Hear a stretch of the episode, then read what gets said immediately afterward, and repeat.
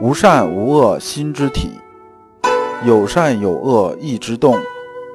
知善知恶是良知，为善去恶是格物。各位同道，大家好，我是老刘刘长志。您现在在收听的是由老刘播讲的《传习录》通俗讲解。老刘说心学，带您领悟心学入世的智慧。各位同道，大家好。今天我们继续讲解《传习录》，今天的题目是“儒者当原天下逆”，对应的《传习录》章节是幺七二最后一部分。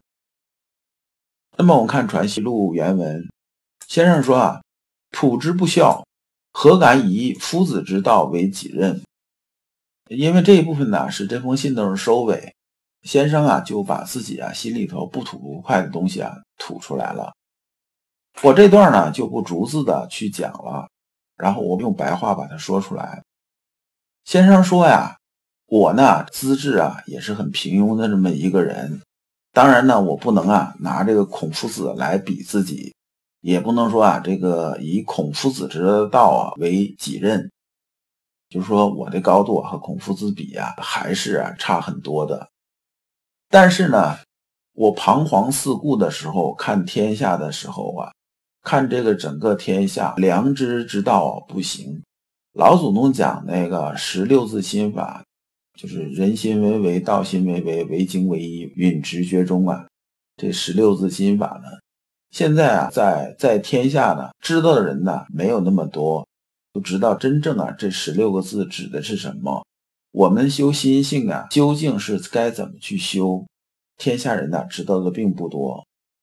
我每次啊看到这些事情的时候啊，我心里都会很痛，因为啊，整个这个世界对我来讲就是和我是一体的。如果啊把这个世界比喻成一个身体的话，我就是啊这个身体中间这个心。那么身体这种伤痛啊，这种种种病痛啊，我是感同身受的。所以呢，我的经历呢，主要就是做弘道这件事情。尽自己微薄之力，以天下为己任。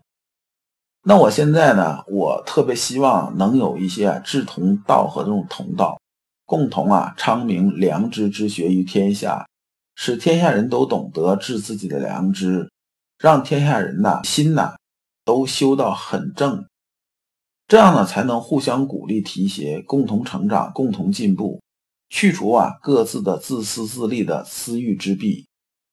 将啊不好的东西啊都去除掉，还天下一个朗朗乾坤呐！只有这样啊，才能啊天下大同。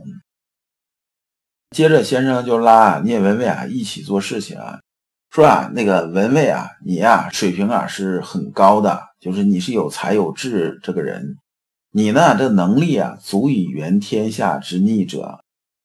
这个逆啊是溺水那个逆。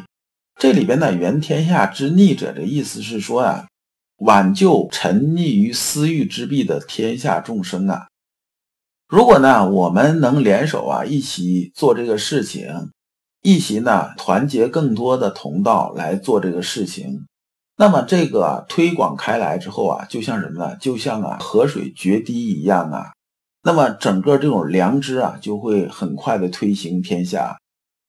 先生又引用啊，这个聂文蔚自己说的话：“一人信之不为少。”那么我们就积累什么呢？积累一个人，再一个人，再一个人，然后把这个事情啊进展下去。先生这一段主要讲的意思是说啊，我不遗余力先讲良知之学的根本原因是什么，就是把这个孔子这部分和上一段讲的讲的就都这个意思。然后顺势啊，就游说啊，文卫一起携手共进，共同投入到弘扬良知之学的大业之中。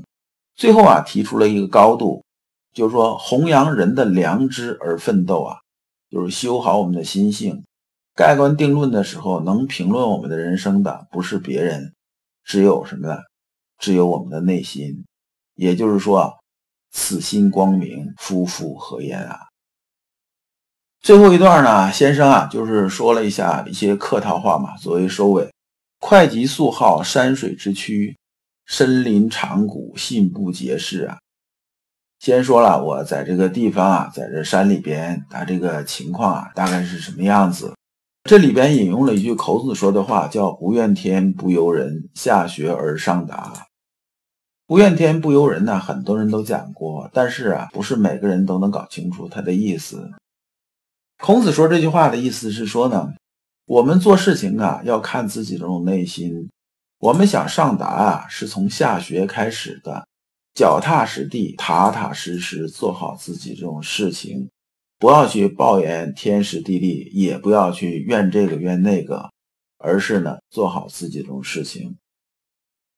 接着啊，先生就是说啊，他自己的一些情况啊，说我在这边呢，身体啊也不是特别好，经常会咳嗽，身体啊确实是越来越差了。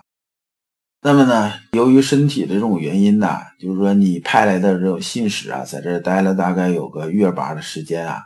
我呢，由于这个身体不是特别舒服，这个写个字啊也费劲。但是呢，我是多么希望啊，我们能见面呢，在一起好好聊聊这个事情。这里边呢，说句题外话，当时先生啊写这封信的时候啊，距离生命终点呢，已经是非常非常近了。他给聂文蔚啊写了两封信，当写完第二封信的时候啊，大概一个月多一点的时间呢，先生就离世了。而这一封信呢，就是聂文蔚派人呢给先生写这封信，也就是讨论学问这封书信呢，其中恰好啊触到杨梅先生的痛处。先生啊写这封回书呢，除了给聂文蔚看之外，还有另外一层意思，就是说呢。他知道当时以聂文蔚这种高位啊，和他当时的这种影响，这封信呢，肯定不仅仅是聂文蔚一个人看见，这是必然会有很多人也都能看得到。然后呢，借这封信呢，抒发了自己啊这种愤懑之情怀啊。先生写这封信的初衷啊，无非是啊向全天下表明自己弘扬圣学的心迹。所以我们看呢，先人啊传道如何之不易呀。如果你不知道如何进入心学殿堂，如果你在为人处事时经常左右为难，如果你在入世践行时经常茫然无措，那么你可以加老刘的微信。老刘的微信是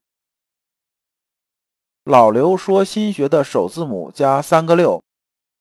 老刘为你答疑解惑，带你趟过晦涩的暗河，到达智慧的彼岸。那么这一讲啊，我们就讲完了。下一讲我们讲必有失焉和极意，也就是先生写给聂文蔚的第二封信。感谢诸君。